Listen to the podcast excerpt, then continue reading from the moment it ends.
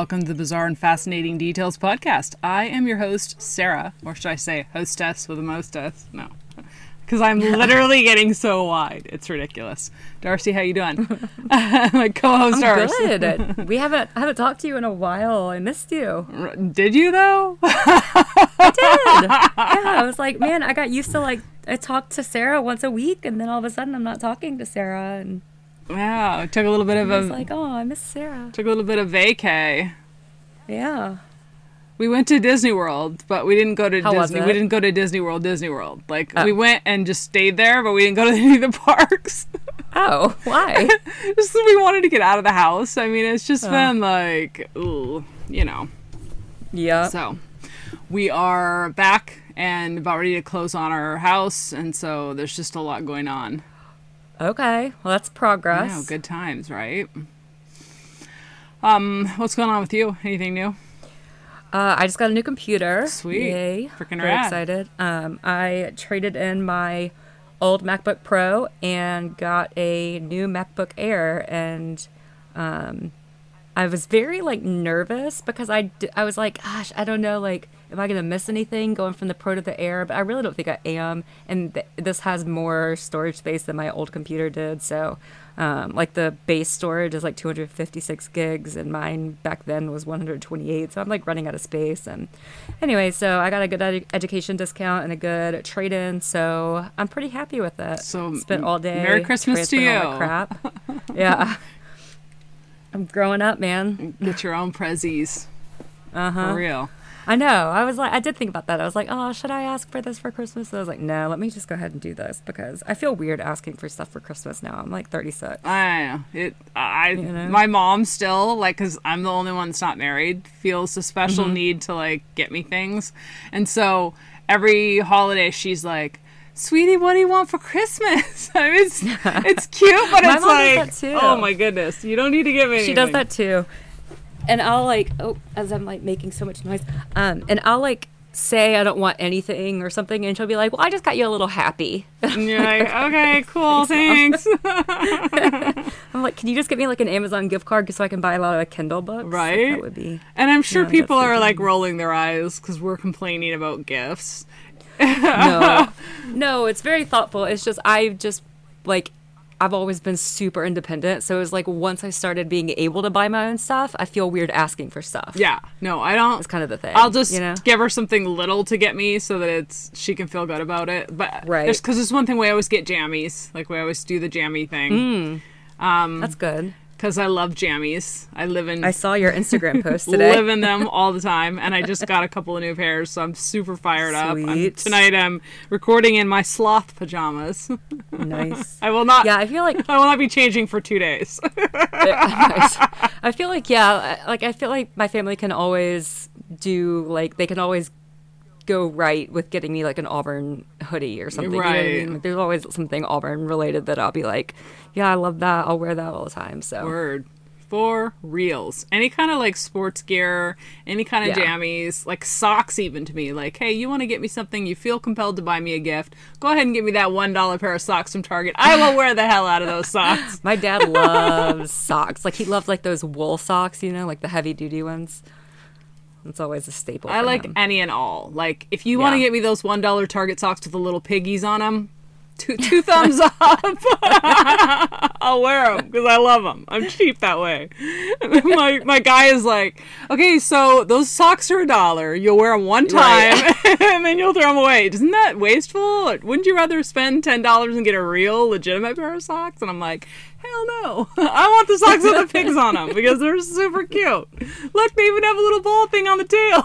He's like, Oh, no, see, no, I don't no, like those. no. I don't like the ones that have accoutrement. I don't like anything. Any kind of socks, I'm down for. If they're adorable and cute, it's even better. But Yeah. anyway, so main case for the day. I kind of stumbled across this one a while back and um, liked it not because it was like, hey, this case is like super, uh, this guy's amazing or whatever, because you, you're not going to find that with the serial killer case. But Right. this case ended up having a connection to both San Diego and and Chicago. So I was like, okay, this Oh. is super cool. Like, hey, who could have thought? Because I just came from San Diego, lived there for quite a long time, and now I live in the well, I don't live in Chicago, but I live about an hour outside of Chicago. So it was interesting to kind of hear him talk about some of the locations in and around Illinois, which I'm just now learning about. So mm-hmm. this is my case for the day. It is the case of Andrew Urdiales. And I don't know if you've heard about this guy. I, the name isn't familiar, but I'm really bad at names. So maybe like once you get into the story, I'll be like, oh yeah. I think the okay. story might be. Although when I looked um, to do research on it, I couldn't find a lot of hmm. podcasts that talked about this guy. So um, I don't think he's one of the more better known okay. serial killers, obviously. This guy was born June 4th, 1964, in Chicago. Okay, Midwestern guy. Um, that in itself is not very exciting. You would think, outwardly speaking, that this was a pretty normal dude but he wasn't. And his family wasn't normal. His parents were pretty abusive. His mom, Margaret, was a pretty crazy alcoholic, and she had mm. mental health issues. Um, both the mom and the dad were known to be both physically and mentally abusive to the children. The mother was um, probably schizophrenic. I'm not sure if she had an official diagnosis, but she used to talk to people that weren't there and said she saw ghosts and spirits and all kinds of other things, they would walk in on her and she would be having full on conversations with people and there was hmm. nobody in the room. So, most likely right. she was schizophrenic. Um, the father was extremely abusive and was known to be a womanizer, um, quote unquote. Don't you just love that yeah. term? Womanizer. Like, why can't you just say he's promiscuous? Like, why does that have to be a thing? Because is a, a, a woman that's promiscuous a manizer? no, she's not. So, don't like that term very much. But anyway, um, his mother would experience these major mood swings and communicate with ghosts and family members were very um, kind of scared of her in a way and she used yeah. to keep a belt in the freezer and so they would hear the door of the freezer open and know that she was going to come um, spank them with the frozen belt i'm not really sure what? why she kept the belt in the freezer why that was a thing but she would sometimes come in the middle of the night and spank them with this quote unquote frozen belt and so they were just, they never really knew what was going to happen with her. She was. Gosh. A little on the cuckoo side. And again, like I said, I'm not sure that she was ever officially diagnosed with schizophrenia. And because there was no single diagnostic criteria, um, the term could actually refer to a bunch of different mental health issues, is what the specialists say now. And then, as well, this can be a genetic issue, and often it yeah gets passed down from family member to family member, um, particularly parents to their children. Urdiales had a significant history with mental health issues that began with his mother and later it is thought that he was also diagnosed with it. I heard a couple different places that he was, but I'm not sure exactly when. I think he was diagnosed with it in, when he was arrested. So obviously, okay. it was a mental health issue with him that was hidden very well, or maybe he faked it. I don't really know. Um, and we'll kind of get into that, the reason why I say that in a little bit, because there's some interesting stuff with this guy that does not necessarily fit into a cut and dry box when you look at mental health issues, such as the one he was thought to have suffered from. All right. Um, Things like delusions, hallucinations, disorganized speech and behavior are all harm- are all hallmark traits um, when you have a mental health issue like schizophrenia, and can sometimes be genetic. Mm-hmm. And it is thought that's how um, Andrew uh, sort of witnessed his mother slowly go through that transition into schizophrenia, and then he did it himself. Obviously, he wasn't diagnosed until later years, but undoubtedly, the condition of his mother and how she treated the rest of the family had a massive impact on Andrew's early life and development. Gotcha. Okay. And her name was Margaret, and his father's name was Alfred. And again, I mentioned she would keep that belt in the freezer and get up in the middle of the night and spank the kids with that, which is freaking mm. horrifying. Um, they could hear the door creak open and they knew that punishment was about to come. And so they would usually just have extreme panic attacks. Yeah. His father. His father was absolutely no help either and was also extremely abusive. And this just was kind of known as a family where the kids would be physically and mentally abused. And Alfred would also wake up in the middle of the night, which just, I can't even imagine how these poor kids survived. But he would wake up in the middle of the night, get all the kids up, assign them this huge laundry list of impossible chores, and then require them to work all night until they finished it in the morning. And they weren't allowed to go to sleep. They had to just finish this impossible task list. Was And he, an would- alcoholic or just his mother? Um, it sounds like the mother was, and he possibly was too. There's not a lot of information about Andrew's childhood. Okay. There's only a couple different things, and I heard this on a couple of podcasts rather than I didn't read it on Wikipedia or any mm-hmm. of the written sources that came from this guy. So Okay. there's speculation that he was, but I don't have any concrete evidence at this point. Okay. But it is known that Alfred's teenage nephew joined the household at some point and began sexually molesting Andrew's two older sisters, mm. Cynthia and Monica. And when Alfred discovered this deviant behavior, he beat his nephew severely in front of his own kids and kicked him out of the house, like beat him within an inch of his life. Again, it's like demonstrating to these kids that like life is extremely violent. Right. You know, you could die at any moment. You know, be a good kid or I'm going to beat the crap out of you. Um, and unfortunately, the kids soon learned that violence was the was the norm, and violence against women was perfectly acceptable. Um, researchers often say, though, that childhood abuses such as this are commonly mirrored in the future lives of adult serial killers. So, as you can tell, I'm leading you up this primrose path to Andrew starting to get this in his system that violence is acceptable and that violence towards women is something that should be a part of his life. It's this sounds like obviously it's not, but it sounds very similar to like Fred and Rosemary West. Yes. Their childhoods. Yes. Like very inappropriate behavior, and Uh-huh. it, it gets worse. At some point, Andrew claimed, and you know his sister denies this, but he claimed that there was some sort of an incestuous relationship between his sister Monica and himself, and it begun when he was in his prepubescent years, and she claims that it never kind of evolved beyond petting, um, but he says it was a full blown sexual experience with his sister being his first. Is she older or younger? She's than him? Okay. And they say that perhaps this was caused by her own abuses at the hands of her family member, the her father's nephew. Um, so it would be her cousin, I guess. Um, and there really is no. It's kind of her word against his, and he's no longer here. So Okay. you really don't get a sense that you know the exact truth. But the both of them did agree that there was some sort of an incestuous relationship there. Okay. Uh, by puberty, though, Andrew was deeply confused and overwhelmed. Obviously, um, he didn't understand like how he was supposed to feel, uh, what was going on with his life, who he was supposed to be. Like I get that, and I think kind of as a result of this, this rage started to build within him, and he saw the violence. He was helpless to kind of combat that with his parents. And so I think that that would kind of create a frustration in anyone that could easily lead to rage. And then when you add that mental health element to it, you just have a pot waiting to boil over. Yeah. And in his early teens, this happened when he reportedly beat the family dog to death with a baseball bat, which Oh my god. I can't even. I'm just like, I mean, you know, there's got to be some serious trauma if you get to that point. Yeah. And we all know, you know, what is it, the McDonald triad, where, you know, Mm-hmm. certain things start to happen. I don't believe there was a head injury, but he started his sort of path towards this serial killer future by killing the family pet. And he told them that it had fallen down the stairs. I don't think the kind of injury that you would sustain with a baseball bat would No. Even come close to looking like somebody had fallen down the stairs. And I just I feel for that poor little creature. But again, it's a hallmark trait. Um, and it is thought that this sort of a thing can be sort of a gateway fantasy into killing humans. So he's kind of like testing the waters, so to speak.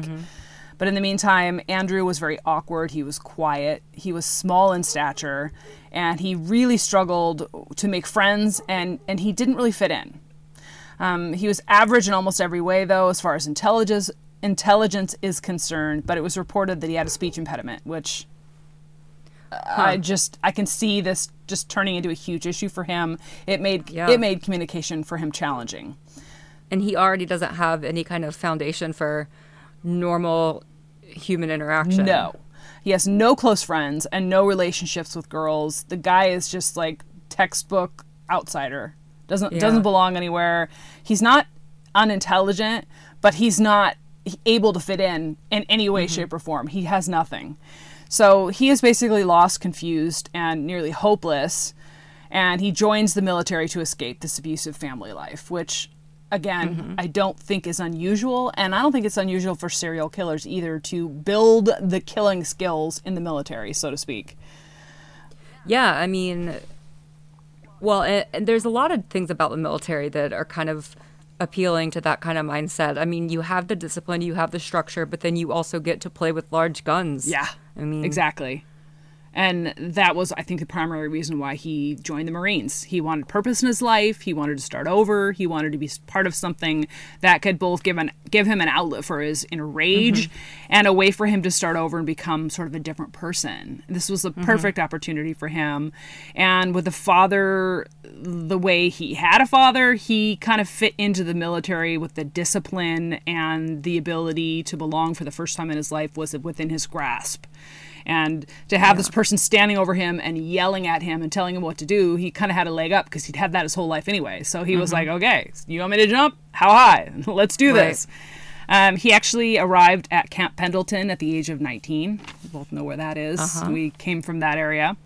And this is near a beautiful beach town of San Diego. The weather, the beaches, the pretty girls, all of this. you were going to say it's near the beautiful beach town of Oceanside. well, I mean, Oceanside isn't bad. I mean, it's not the best part of San Diego, but it's not bad either. But no, it's not bad. It was just the it, living in San Diego and thinking that was what you were going to say. No, really no, Uh, he's near the beaches. Period. And Right. so he thinks this is a sign that he is in a better place and that he is about to just make life his bitch. Anyway. Um, even more significant was the possible outlet for this inner rage that had been building in Andrew since childhood. When he arrived at boot camp, he immediately threw himself into this intense training, which, you know, I think a lot of guys do uh, Yeah. for some weird reason. Um, And when was this? Like 1980? this is the 80s, yeah, the early 80s. He was a model Marine by all accounts.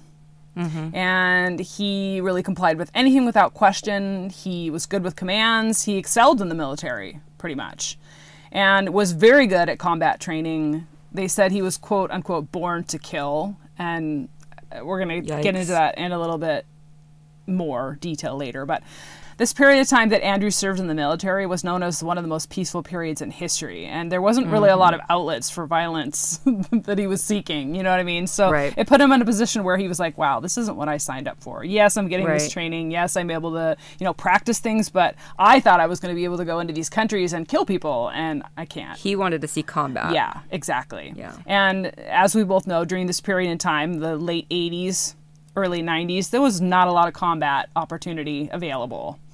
There was that thing in Grenada. Um, yeah, but I think that what was available ended pretty quickly. I mean, it wasn't, Yes. and there wasn't a lot of violence associated with No. a lot of these. There wasn't a lot of death, and there wasn't a lot of opportunity for the Marines to go in and do what they do, which is be these No. killing machines. Um, in any case, he was trained as a radio operator in 29 Palms, California. af- Oh my god, have you been to 29 Palms? um, it's pretty remote. Um, it's it's beautiful. I think I think the high desert is gorgeous for me. Yeah. But for I a lot of people, there, they can't my- handle it. It's just my too, friend too Kate remote. and I went out there uh, when when we worked out in San Diego, and it is beautiful because you're in the mountains, and I mean you can see the mountains on the horizon, but you can never actually get to the mountains. Yeah. It's, it's- dark. It's from I mean not dark, but it, it's very remote and it's bleak, beautiful and it's kind of harsh and it's yeah, it's just it's very unique. As you know when you come from San Diego to there like it's just a huge difference. The high desert especially Pendleton. versus the beach. And it's to India. Yeah. No thanks. It's very, very intense, but I think he enjoyed it okay because he used to spend a lot of his time driving around in his car, just kind of hanging out in the desert, taking these Oh. long drives. I think he enjoyed the peace. that's all they do out there. And the quiet, and knowing that he came from a family of six kids and he was also Yeah. a Marine, like I'm sure the peace and quiet of the high desert appealed to him in some fashion. Yeah. Right. By 1985, Andrew was selected for officer training. oh, okay. Um, but it didn't take very long for his supervisors to determine he wasn't really cut out to be an officer.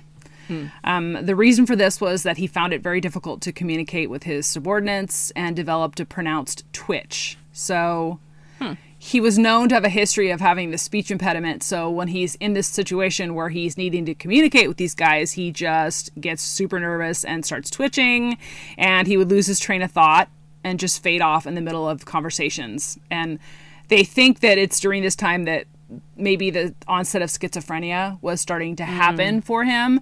And so this was very stressful and it was a trigger for that Yep. possibly. Um, after about a year as a corporal, those in charge suspected that he was possibly using drugs. Um, they did not think that it was a mental health issue. He was Sure. because he'd never been diagnosed, and I think during that period of time in history as well.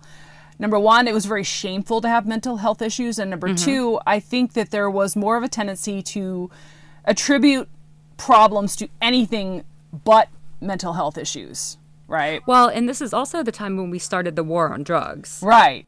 So, uh, like, this was the time when people are like, you know, is your kid, you know, Doing the reefer. doing poorly in school? Your Is there- kid's doing all of a the reefer. Like the warning signs. Of, Yeah, yeah, I mean, yeah. this is this is So, I- from that time. it's stereotypical reefer madness and Yeah. i think that they s- suspected that there was something wrong with him and they wanted to believe that it was something as easy as drugs and so they were like Right. okay this kid is not going anywhere but let's get rid of him they started calling him andrew urinalysis because they wanted Hmm. to give him these and these are like your superiors are saying these nasty things about you so i can't even imagine how bad he must have been feeling about himself and i feel compassion for him in that way but in males though stereo the typical onset of schizophrenia is between the ages of 18 to 24 so here he is in the middle of this military kind of rather stressful environment and there is very much thought that this was when the he started to experience his schizophrenic symptoms for Yeah. the first time Sudden onset of mental illness can also worsen tendencies towards extreme violence, according to experts, and statistics imply that this portion of the population is more prone to antisocial and violent behavior. Though I think we should be cautious about this because it's only a small portion of the mental health community that actually does perpetuate the violence. Most of the time, it's actually them that are the victims. So Yes. I don't want to imply in any way that people with mental health issues are violent Right. as, as a trait and just in general. It, it's only a small portion of that, but they do say that violence tends to pop up in some portion of that population, and it looks as though this is the case with Andrew.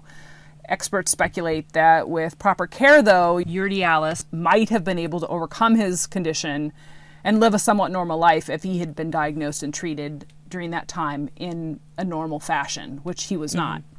But with the training to kill and the humiliation that he was being uh, subjected to, and everyone making fun of him and his coworkers and superiors and, and whatnot, just talking all this smack about him, I think he was a ticking time bomb, mm-hmm. essentially. And as a result, Urdiales became more and more of a loner, preferring his own thoughts and company. And again, he would take these long, long drives into the desert and just kind of be with himself and not pay attention to what anybody else thought. And he communicated only when he had to and did what he had to at work, and then he would leave so that he could have his alone time. But by the age of 21, it's 1986, and Andrew finally explodes.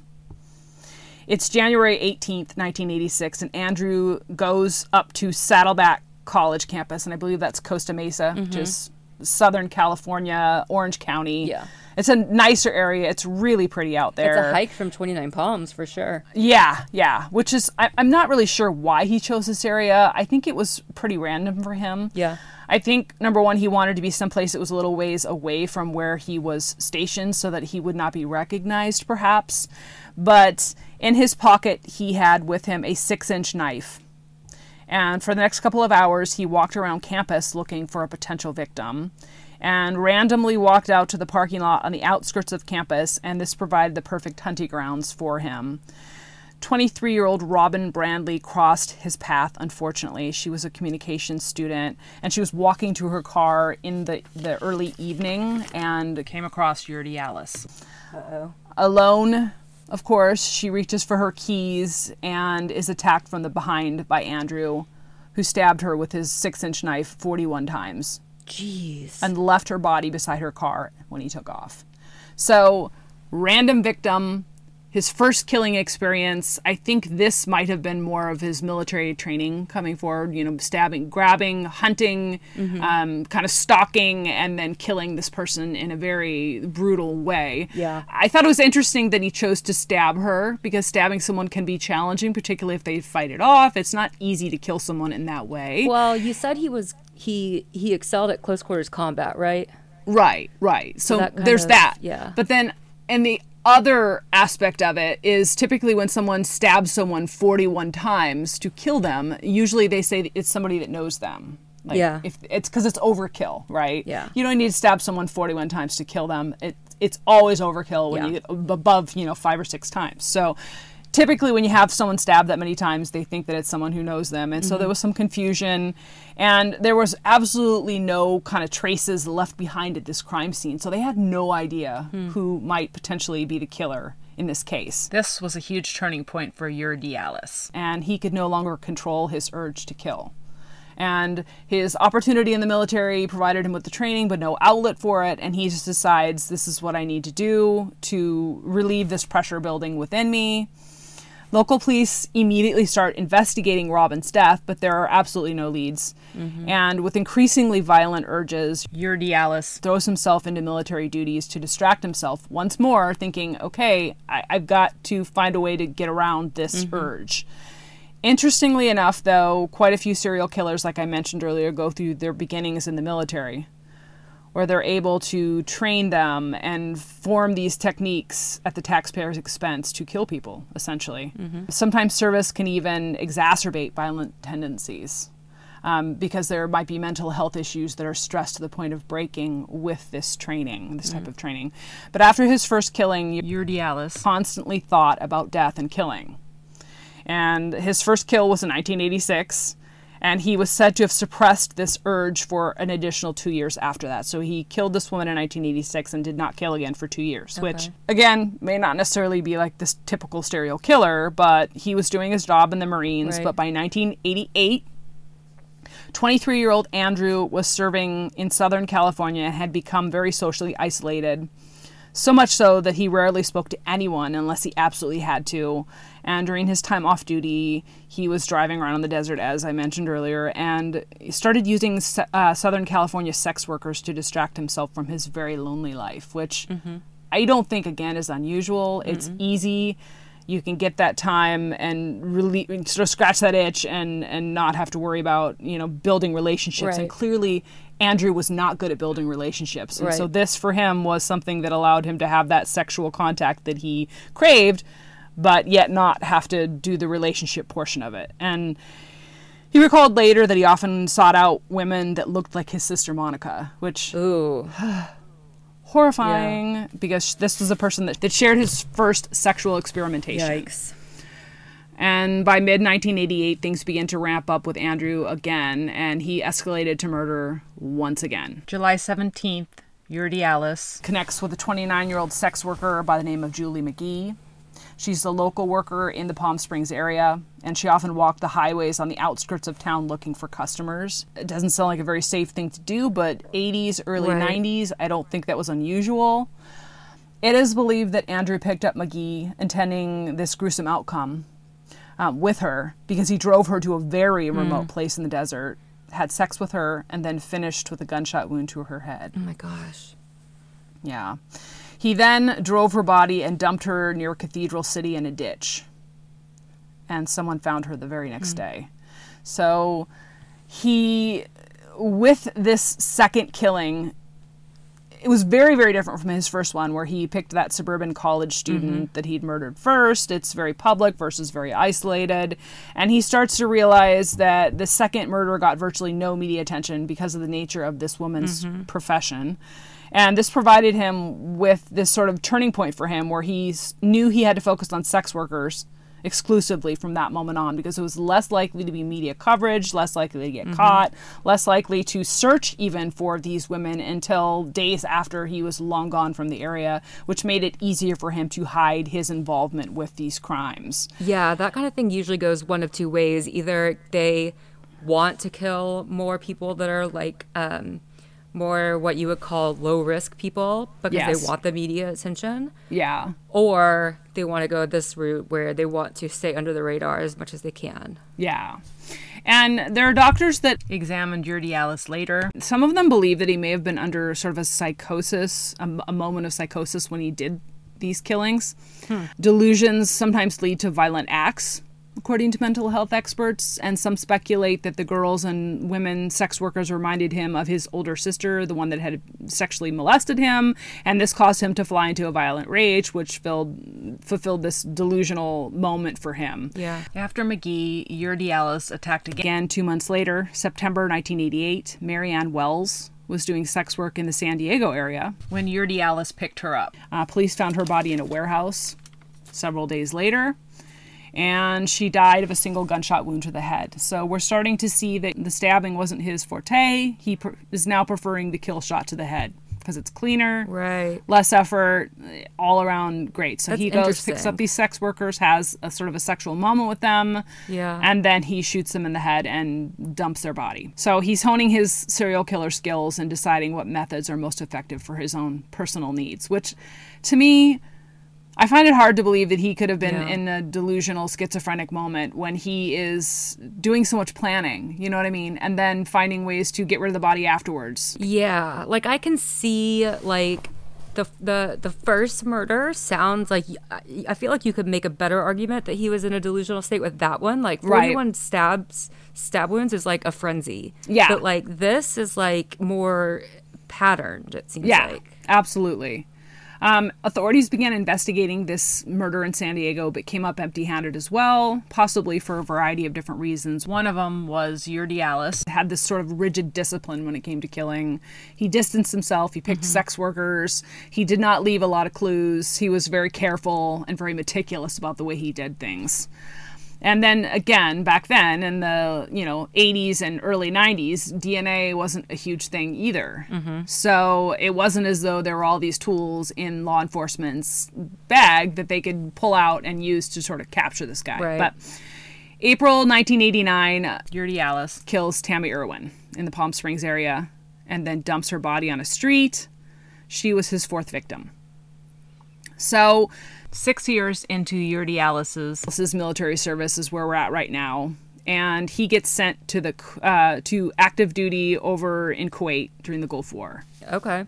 We know that's you know the whole thing with Yep. uh, Saddam Hussein, and I don't believe that he saw the kind of combat that he was Not in thinking he was going to see. Absolutely not. Um, he later admitted that he was very disappointed in the venture because he expected this huge conflict and ended up with this very brief sort of a thing with very few casualties, and there was no opportunity for him to unleash his violent rage. Ultimately, though, he never saw any combat, so Yeah. he was disappointed, which, yeesh, that's pretty scary. Yeah. Um, so now we have Andrew, age 27, honorably discharged from the military. No point during this time is he diagnosed with any mental health issues or anything out of the ordinary. Honorably obvious- discharged. Yeah. Obviously, they didn't, didn't find any drugs in his system because Mm-hmm. he wasn't doing drugs, but they didn't dig further into what potentially could be causing the twitching and some of the Right. other things. They just thought maybe he's having, you know, combat related things or, you know, uh, training related things, or he's just stressed because that's what Marines do. Right. So, never did they diagnose him. Never did they send him in for any kind of specialized treatment or diagnosis. Okay.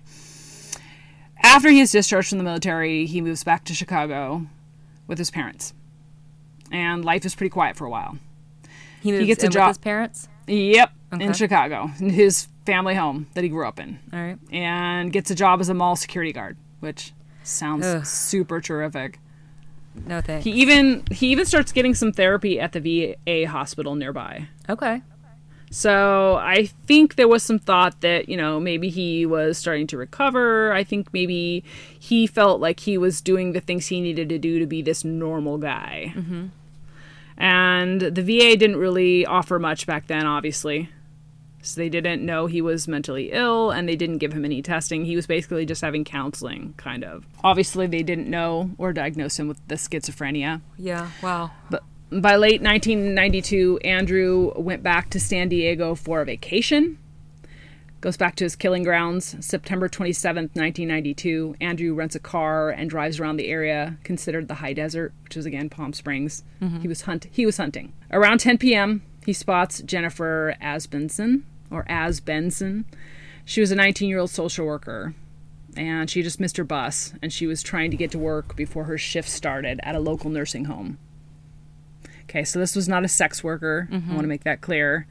Um, so he's going a little bit out of the norm, but he sees this pretty girl on the side of the road, and she's a little bit reluctant to hitchhike, mm-hmm. but she knows the next bus is not going to come around maybe ever because I think they stop at a certain time. And she's freaked out she's going to get fired, and she knows she needs to get to work quickly, Yeah. and so she takes a ride with Andrew. Mm. He looks harmless. He's this, you know, kind of normal looking dude. I don't think he looked anything out of the ordinary. He doesn't have the crazy eyes or anything Yeah. like that that you would think a serial killer would have. So she gets into the car.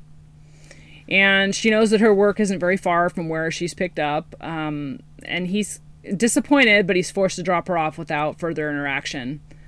I think his hope was that he would be in for this long ride to a secluded Yeah. place and he could talk to her and do whatever. But he ends up having to drop her off pretty Okay. quick and decides that it's too risky to do anything to her anyway, so he drops her off. But he asks for her phone number first.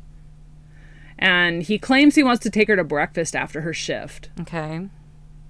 So she's like kind of, I think, creeped out by the whole thing. I mean, I think I would be too. Um, he's a weird Yeah. dude.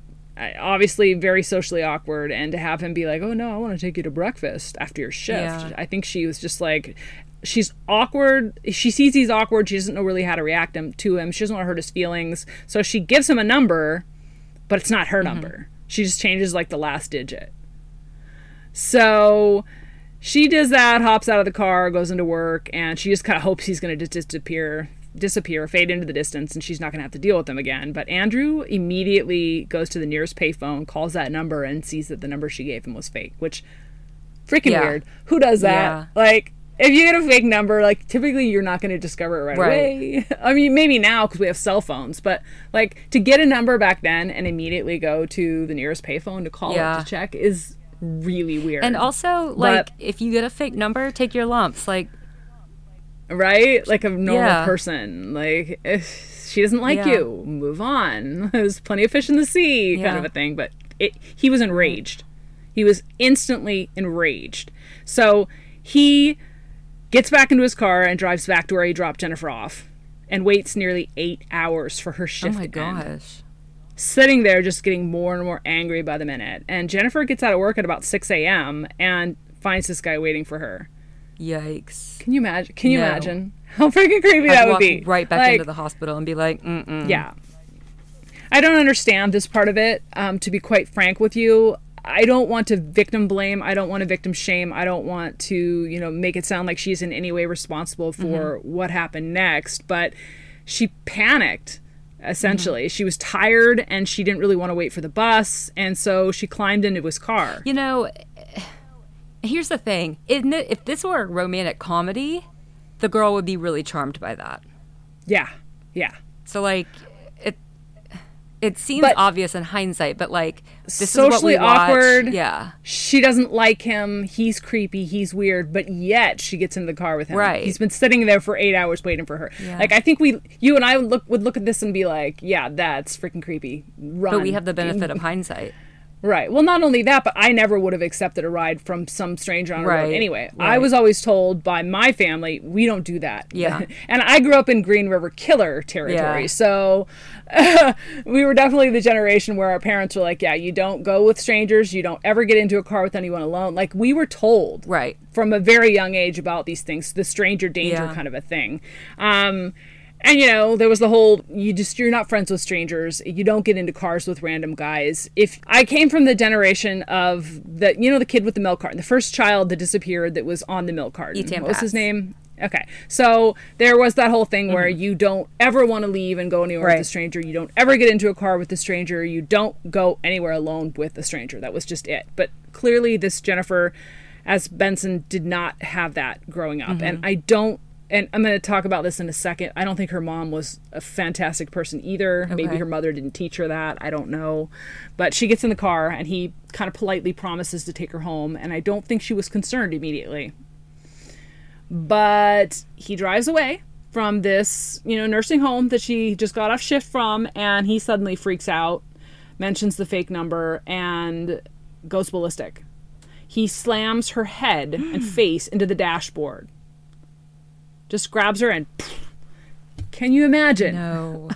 how freaking scary and horrific and horrifying that would be. He's driving into the desert and he's intending to rape her and she knows it. He and um, i think he gets her to where he's a little bit more isolated and he tries to pin her down but he's not that big and if she's a bigger girl she's able to struggle and she manages to get away from him at first. Okay. Only to have him grab her by her hair and pull her back. Yeah, he grabs her, chases her, snatches her by her hair, pulls her back, ties her up with some rope, and throws her into the trunk of his car. yeah. So by that point, she knows he's going to kill her. Yeah. And let me just say there are a lot of different podcasts, not a lot, but I've heard two of them so far. Um, and then I think she was on like Dateline talking about this Whoa, experience because okay. she obviously lived. She did not die. Oh my gosh. Um, she was the only living victim from this man, and uh, her story. She's, I think she's a like a public speaker now. She goes Mm-hmm. different places and tells about her survival experience. But she's the only survivor from these incidents okay. Wow. Jeez. from this serial killer, and I can't imagine this woman had a fight. She had a desire to live. She had a will to live. She was intelligent, and she was the one. She'd seen his face, and he was super mad, and he wasn't rational, and she could see that, and she was her mind was instantly like, "What can I do to get out of this alive?" And there could only be one outcome, right? According to what she was thinking. So mm-hmm. she's like, I don't have anything to lose. So she's in this trunk. He's driving. She manages to frantically and terrified, she gets a hand free. And she is able to undo the latch of the trunk, which I, to me it's just craziness. I can't even believe she, number one, was able to get the ropes undone, but number two, to unlatch the hook of a trunk. Uh, who knows how to do yeah, that? for I don't real. No, I definitely Um, don't. and maybe you know it was easier back then i don't know but she manages to get that sucker unhooked and she's like i'm gonna get out so she pushes it up and looks out but the car is going so fast as he's driving away from this scene that she realizes she can't jump out of the Yeah. car because it's speeding so fast the jump could kill her so she has to wait and bide her time and hope that he doesn't kill her before she can get Are away Are there any other cars around? She can't wave to anybody or anything. She's in the high desert. Oh, like she's isolated. She's out in the middle of this Palm Springs desert, and I can't even imagine how horrifying that must have been. But finally, after what seems like forever and a day, Urdiales. actually stops the car, and Jennifer pops the trunk again and hops out. And at that point, I don't know whether she was naked Mm-hmm. or just partially dressed, but you got to understand that like she doesn't care about that. But she's, Oh, yeah. I've got to get out of here. She starts sprinting down the road. And Andrew, in the meantime, grabs a machete, which, you know, What? because we all carry machetes in our He car. just casually has a machete. He had a machete. She said he had a bag of knives. I'm sorry. So uh, he clearly uh, has got this agenda, Yeah. and he pulls this machete out and starts chasing her down the road. Jesus. Which, right? This went from a romantic comedy that was wasn't really a romantic comedy to a horror film. Yeah, just like in the at, in a blink of an Yeah. eye. And a military truck passes, lucky for her, and two Marines are inside, and they pass and they stop for Jennifer, and she's really banged up, and her hair's probably a mess. She's got you know clothes missing. She's her head's been Yeah. banged to the dashboard. She's probably terrified and horrified, and she's glad to be alive. And they take her to a payphone to call the police. And in later interviews, um, she he relates that he thought he just knew these guys were going to finish her off, finish the job, so he let her go, What? which just bonkers to me. Must have been just straight up nuts by this point. Um, and I heard some interviews um, with him before he died that basically where he was kind of relating that story, but he was afraid of getting caught Yeah. She, she escapes um, and he's immediately back in his car. He speeds back to the car re- rental place and returns the car and immediately goes back to chicago. He feels like he's about to get caught at any second and he is super paranoid. And you can actually hear Jennifer's interview, like I said, on a bunch of different podcast platforms and media shows and whatnot. But she told interview er, she told interviewers that her own mother didn't believe her initially, Oh. and that when her mother went to meet the medical personnel at the hospital, like she basically said that her daughter was just being dramatic and faking it. Like she didn't believe her. Wow. Yeah, which bonkers. Yeah. Absolutely bonkers. It sounds like her mother was a real gem. Yeah. Police didn't have clues though. They had no idea where to locate this person. She basically describes this short, bald, muscular guy and a, a vague description of a rental car. And they have no idea where to Yeah. go with this, right? So this pretty much fades into obscurity and turns into a cold case, just like the rest of them. And I think there initially was some doubt as well as to her credibility, whether she was actually telling the truth, and then to have her own mother Yeah. make statements like that probably put her credibility into question That's awful. to some degree. Which again, that victim blaming mentality from the late '80s, early '90s, horrific, awful. I don't know how we all survived it, but nonetheless, Jennifer survived this experience. She was the only survivor. Police um, started investigating, but It was enough to freak Urdiales out. and he stayed away from California because he assumed the police were hunting him, and he didn't kill again for three more years. So he's taking these long breaks in between his little killing Yeah. sprees. Um, but we all know that serial killers usually can't stay away from their dark obsession for very long, and neither could Andrew. By 1992, he was 28, and he had ended the lives of at least four innocent victims in his California killing spree. After the bungled attempt with Jennifer as Benson, Urdiales manages to um, keep his ish together for about three years. He's living this quiet life as a security guard while living at home with his parents in Chicago, which sounds like an ideal existence, right? Why would you ever Said want no to? one ever. Why would you ever want to walk away from that? But by March 1995, Andrew was pretty much confident the police were, were not going to find him and that they weren't looking for him anymore for the women he'd killed in California. So he can't stay away from his favorite place and he takes yet another trip back to the high desert. He rents another car, drives to Cathedral City, and I'm kind of imagining him in the car at this point, either having a full on fake conversation with another person or one of his other personalities, or he's listening to Willie Nelson singing along with On the Road uh-huh. Again. So there, there's those two things. And maybe it was a combination of those things that he was doing, but for some reason I hear Willie Nelson singing On the Road Again, and I see him in the car listening to that. But After driving around for hours, Urdiales decides he needs a little sexy time. time, and he propositions 32 year old Denise Maney. Now, ultimately, Urdiales had sex and became enraged at some point after he was done, pulled out his gun and shot her in the head, just like his other MO on the other cases that he had, the other women mm-hmm. that he'd killed. And he strips this one of her clothes, though, and tosses them in a nearby trash can and leaves this poor woman to be eaten by desert scavengers. Jesus. Yeah, just awful, awful, awful. Then he goes back to Chicago. He's satiated. He's had his happy time, and he's perfectly content by that point. And this was his first kill in six years. And he realizes on this trip, though, that he really can't keep up the desert killing sprees anymore. He is officially an adult now, and he has steady work as this mall security type thing, and he has appearances to keep up with his parents that he still lives with. Um, so he can't really go back to California anymore, and he starts to realize I can do this in Chicago. Yay! Unbelievably, he also gets an actual girlfriend around this time. This is a 25 year old woman named Laura Uylaki, I think is how you pronounce her name. Um, I wouldn't necessarily call her a girlfriend on second thought now that I'm considering this. They met up like three or four times. Like they, they went on some dates. Okay. Um, I think, yes, I think he was just too awkward to really have a girlfriend. And Yeah. they met for a few times in this place called Wolf Lake, which was about 20 miles from Chicago. Far enough away so that no one that knows him can see him, but he can sort of have this interaction with this girl and do what he wants. Um, but we all know that, ration- that relationships don't really go anywhere for obvious re- reasons with serial killers, unless you're you know, the one of the few ones Yeah. that can maintain a normal marriage or whatever. But 31 year old Urdiales. he wasn't really the relationship type anyway and with these untreated mental health issues he probably has trouble connecting with people and even laura who's supposed to be his would-be girlfriend uh, is not getting along with him too well the relationship was tension filled and during their third meeting at wolf lake the two argued He pulls a gun on her. Okay, which I guess is his first reaction to any argument. Um, but her, her reaction, God, I wish she hadn't died because her reaction to me is kind of priceless.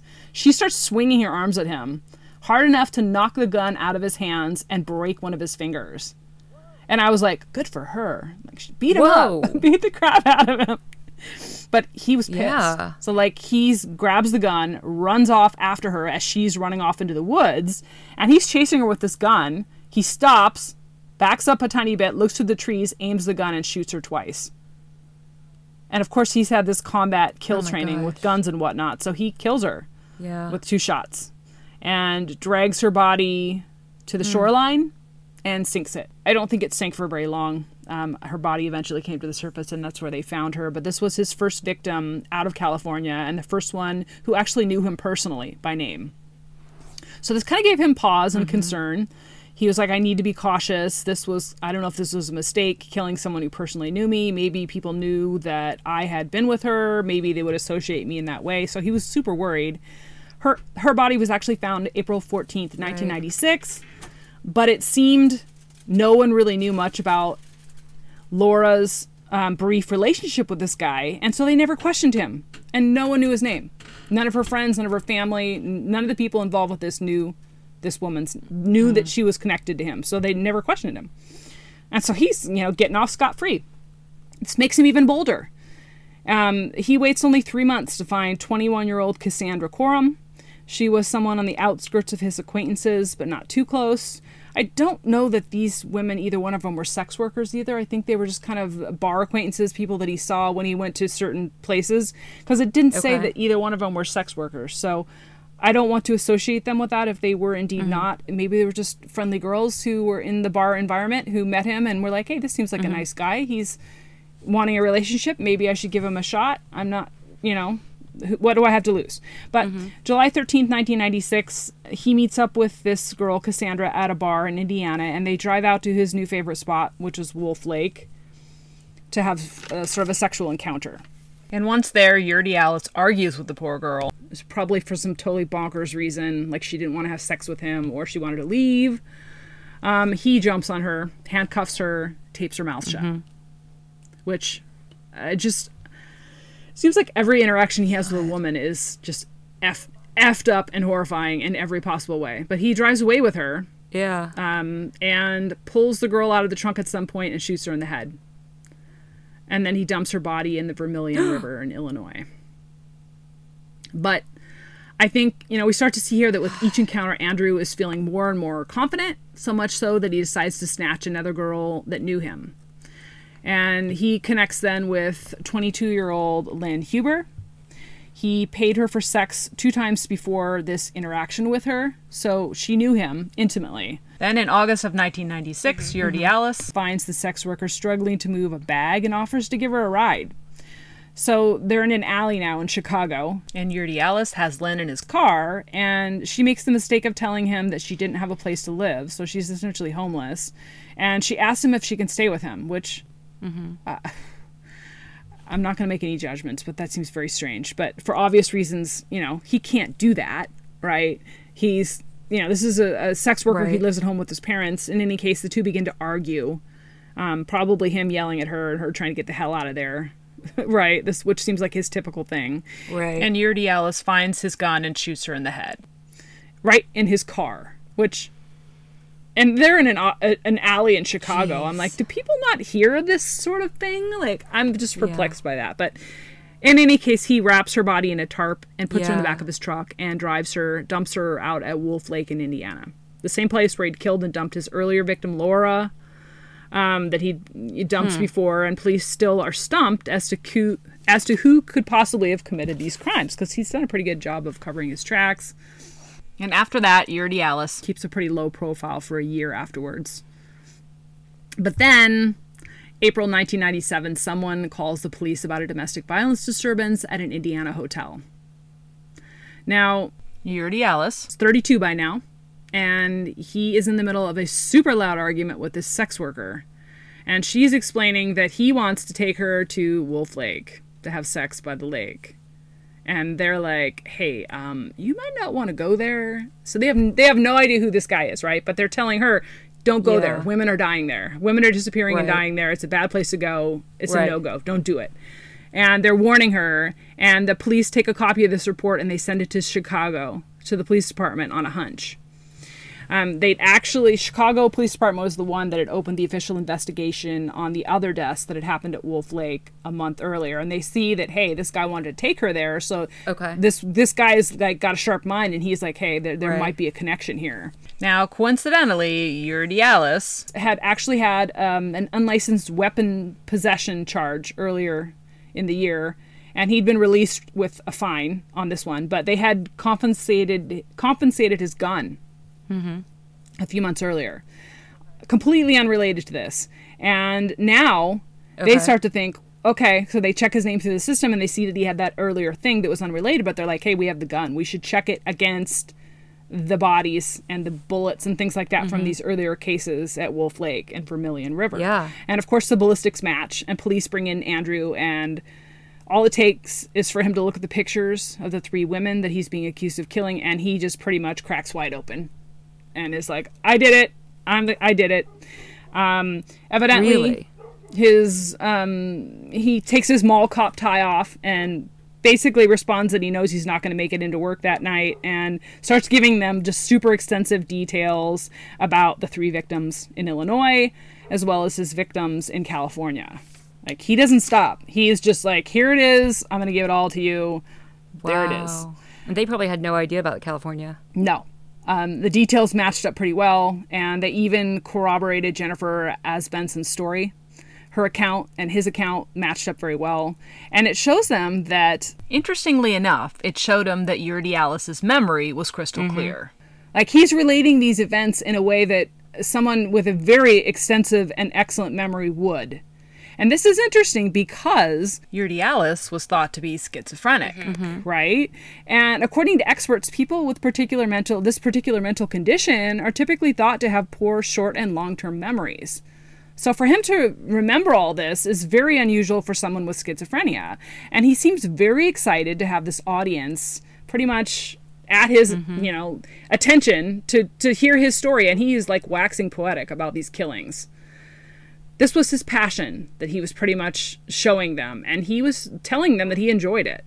And he liked to kind of cultivate this perception that he was this hardened and emotionless killer and they could see that he had no rational motive. He said basically that he had been agitated when the women begged for their lives How so, dare like, they? He's trying to, yeah, he's trying to create this image that he's like this badass Marine and that he killed them all and showed no emotion. That he used his training, the Marines taught him how to do it, and he was just quote unquote using his training. May 23rd, 2002, he is found guilty of two murders in Illinois and sentenced to death. There's another trial for the third woman that took place shortly after the first trial And Urdiales. went extensive analysis and diagnosis at that point and that's when he received his official schizophrenia diagnosis from the medical community in chicago. His attorneys decided at that point to try the insanity defense. Mm-hmm. They thought that was kind of his best option at that point given his recent diagnosis but he was very functional and coherent. Right. and the jury could see that he could understand the consequences of his crimes and they weren't buying any of it. Right. So, May 24th, 2004, he's sentenced to a second death sentence, hmm. which he's 39 by that time. It seems like kind of a waste of resources. He's already got the death penalty, right? Uh, yeah, but I guess like if it's if one of them's overturned on appeal. Right. But Urdiales spends the next six years on death row in Illinois until bum bum bum 2011 when the state of Illinois puts a moratorium on death penalty cases and they basically they decide that they're going to abolish the death penalty. Uh-huh.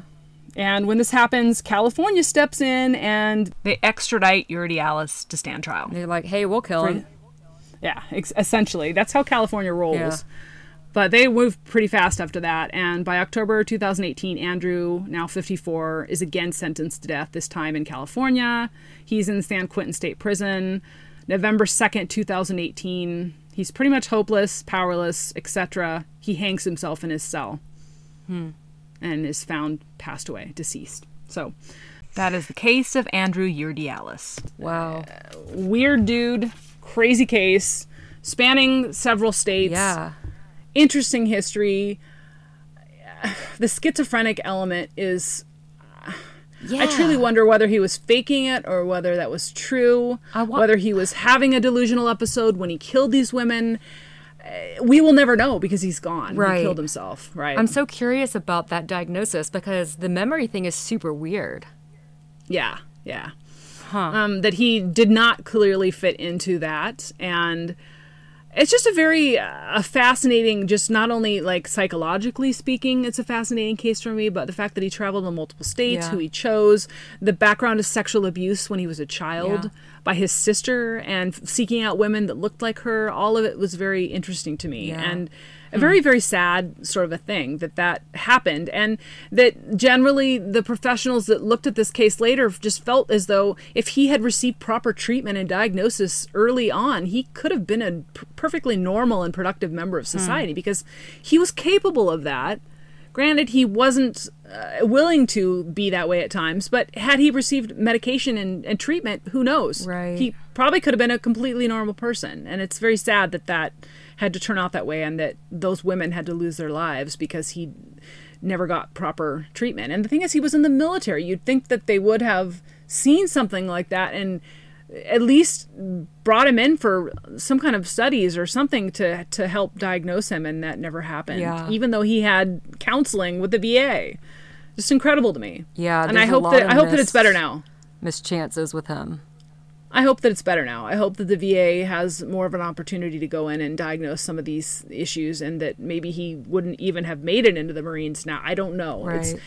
The fact that they have the onset between 18 and 24 means he potentially could have joined at a young age and not had the onset of it until after he was through boot camp and out, you know, working. Mm-hmm. So it's an interesting case, interesting statement about mental health issues. Uh, the survivor, Jennifer, uh, just in, her story alone is incredible Yeah, for real. um, what she went through and what she did. Like, so look her up. Her name is Jennifer Asbenson. You can, I believe she's got several podcasts that she's been on where she's given personal interviews about her story in particular. It's very extensive and it's very, um, she's done so much with her life. Yeah. Like, it's incredible. The story of her survival is absolutely incredible. Wow. So go check that out if you can. We'll put the um, details into the show notes on this so that folks can go check her out. She's just an incredible woman. Definitely. Very, very inspiring. And In any case, we're going to go ahead and wrap this one up for the day, folks. Please rate, review, and subscribe. We love it when you guys do that for us. It really helps us out tremendously, and it costs nothing for you. Yay! Um, and please join us again next week when we talk more about weird, wacky, and wild cases. Good night, podcast peeps. Stay safe, keep it real, and always live your very best life. Bye. Bye, guys.